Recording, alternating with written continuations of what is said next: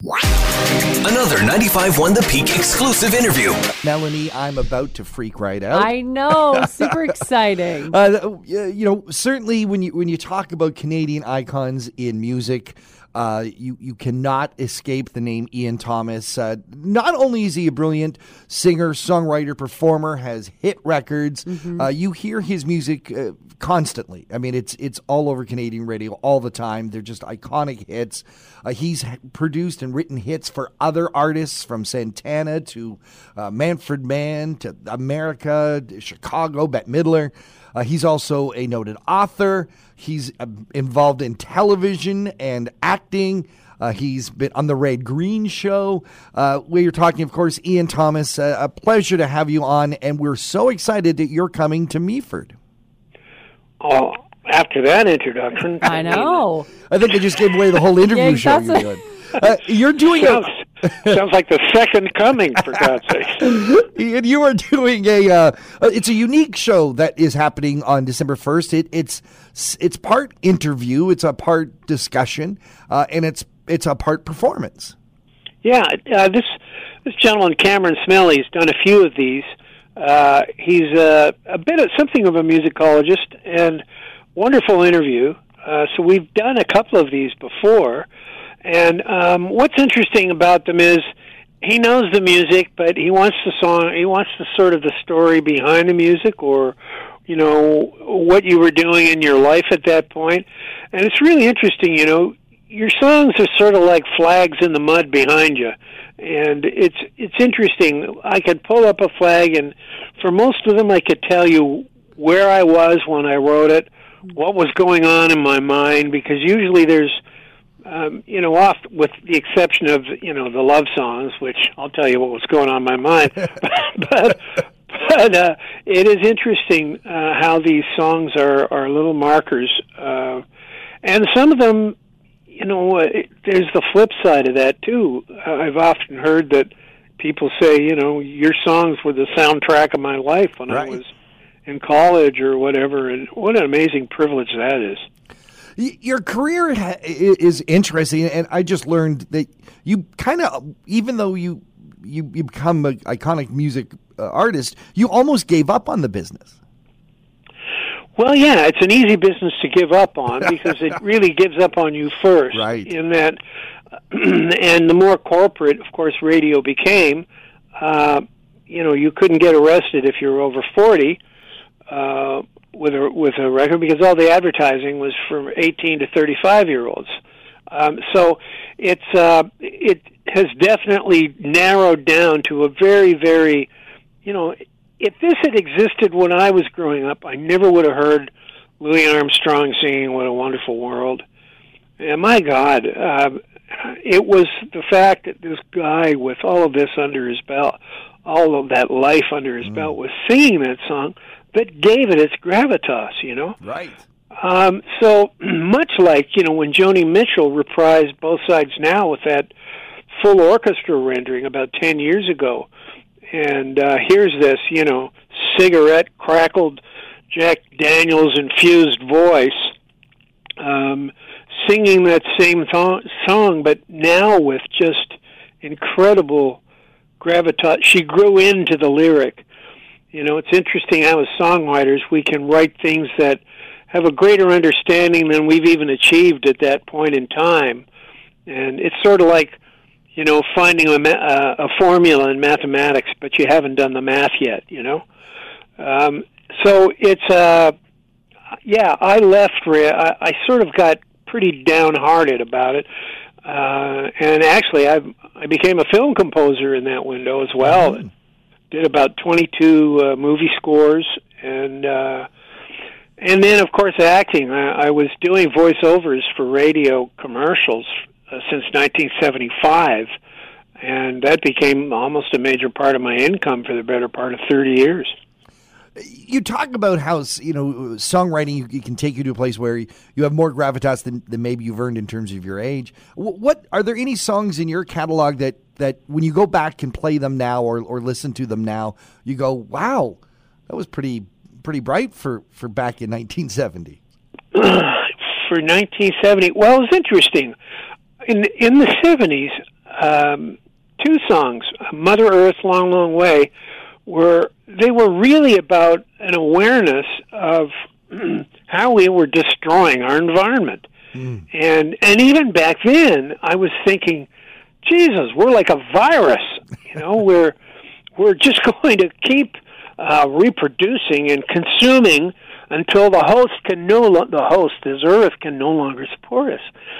And and songs like Pilot, for example, which was all about big business getting ready to after they had pretty much abused the planet to to the exhaustion of natural resources and pollution, we're getting ready to go to outer space and and screw the masses. And you know, there's Jeff Bezos now circling the globe in his in his own spaceship. You know, so you've got these billionaires like Gates and Be- Bezos who've used every tax deduction and tax escape.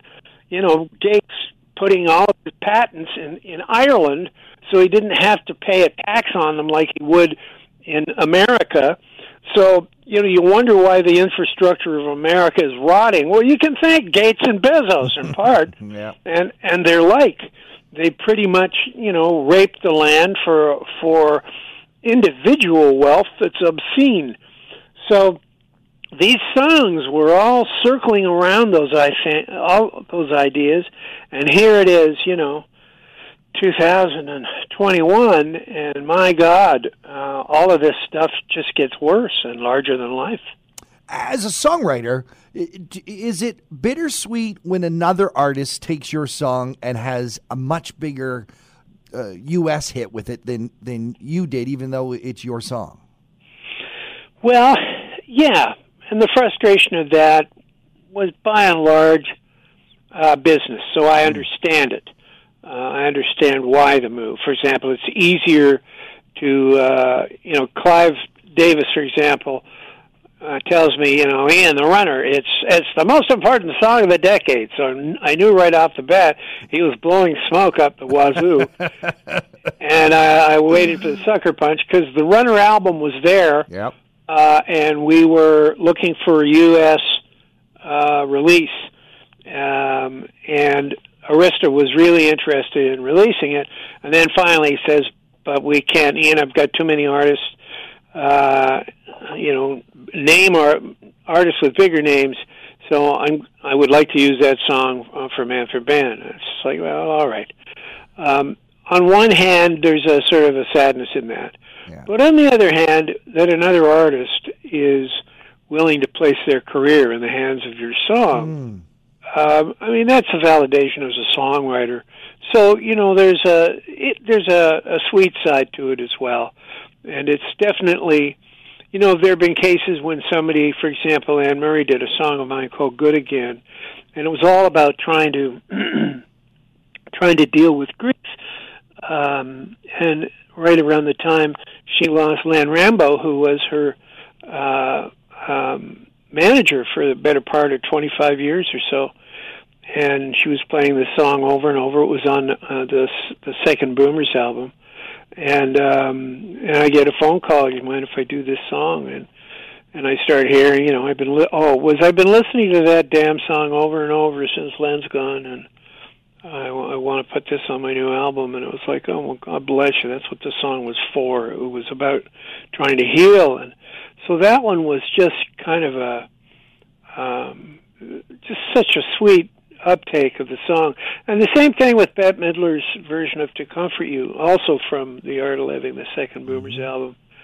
You know, uh, the sound guy was using the record to tune the PA system, and she comes in early before a show in this, you know, big theater. She's sitting in the orchestra street seats, and To Comfort You comes comes on, and she says, "Where the hell did you get that? What's that?" and I got a phone call from Bette, and she wanted to put it on her new album, and it was just so those organic ones are just uh, they're just lovely. The, the show is called Artist and Song, uh, Life and Song, and it's December 1st at Meaford Hall. Tickets are available on their box office. Uh, of course, you're going to have to talk about the boomers. You're going to have to talk about your songwriting, your solo career. Uh, I'll probably mention Lunch at Allen's. But we had Marc Jordan on just last week, and uh, uh-huh. what, a, what an amazing experience it sounds like you guys are having with that. Well, it's it's wonderful. These are four veterans. Um, they are four kindred spirits. They are, as Murray says, in getting involved in this, he uh, began to understand he somehow acquired two brothers and a sister. He's, and I feel the same. Um, it's it's really it's reached family status, and when we get together, it the dinners are as much fun as the shows. Speaking speaking of brothers, it's uh, it's uh, common knowledge that uh, your brother Dave Thomas from Second City TV. Uh, Yep. You must have grown up because I've seen your performances and the music is always incredible. But you're a funny guy on stage. You you, you were a comedian yourself on the Red Green Show. That must have been a hilarious household to grow up in in Hamilton. It was. My dad had a goofy British sense of humor, so we were brought up on Peter Sellers and Goons records, and we learned to do. You know, when we'd visit all the relatives in Great Britain every few years, we'd we'd adopt all the accents. You know, so when we were in Scotland, of course, we put on as Scottish accent as you possibly could. Up yours with a blow lamp, and you know the same thing was you know when we were in Wales. Well, out would come the Welsh accent. How are you there, boy? Well, do do. So we just got into doing characterizations at a very very young age. You're one heck of a hoser as well. Well, that was based on some Dundas characters, and then we realized that was a filament that ran through all of North America.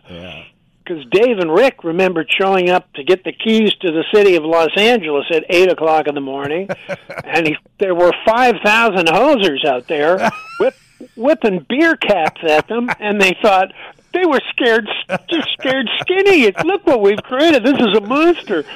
Oh, there are so many stories to be told, and we're going to get to hear them December 1st. Meaford Hall, Ian Thomas and the Artist Life in, in Song.